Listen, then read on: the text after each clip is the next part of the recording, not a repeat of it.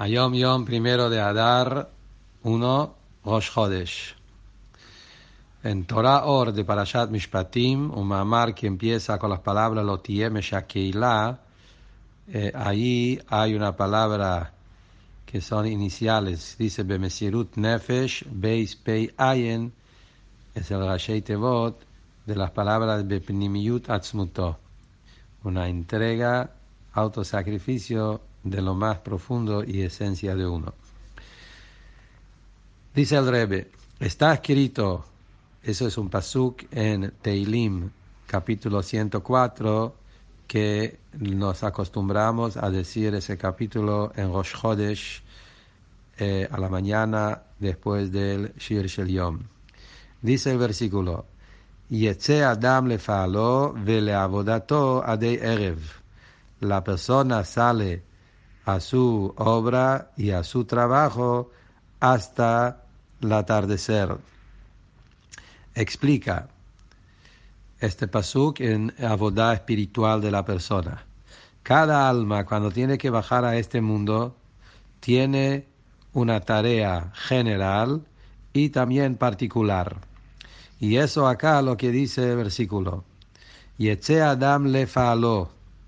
La persona sale para su tarea. La salida del alma de su lugar que está parado en lo más alto, en el tesoro de las almas.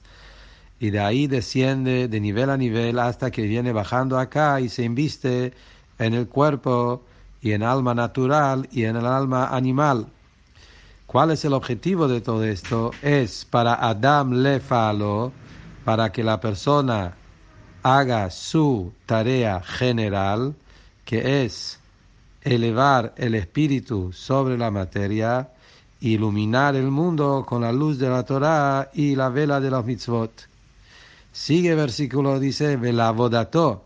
Esto es el trabajo más personal, que es el trabajo particular, que cada alma tiene una tarea particular, personal, su nivel intelectual y emocional según su naturaleza y su tema.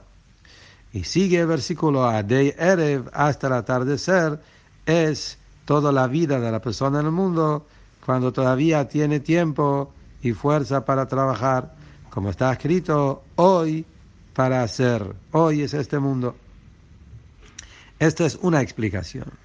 Más profundo, otra explicación cómo explicar este versículo es que se trata justamente del momento general que es la elevación que se hace en el alma después de bajar al mundo, después que la persona termina su tarea acá en este mundo, y Adam, cuando la persona sale del mundo y el alma se eleva, después que estaba acá en el cuerpo, se eleva arriba, y arriba le faló, sigue trabajando, sigue haciendo, ocupándose en el mundo por venir de la misma manera como se ocupó en este mundo.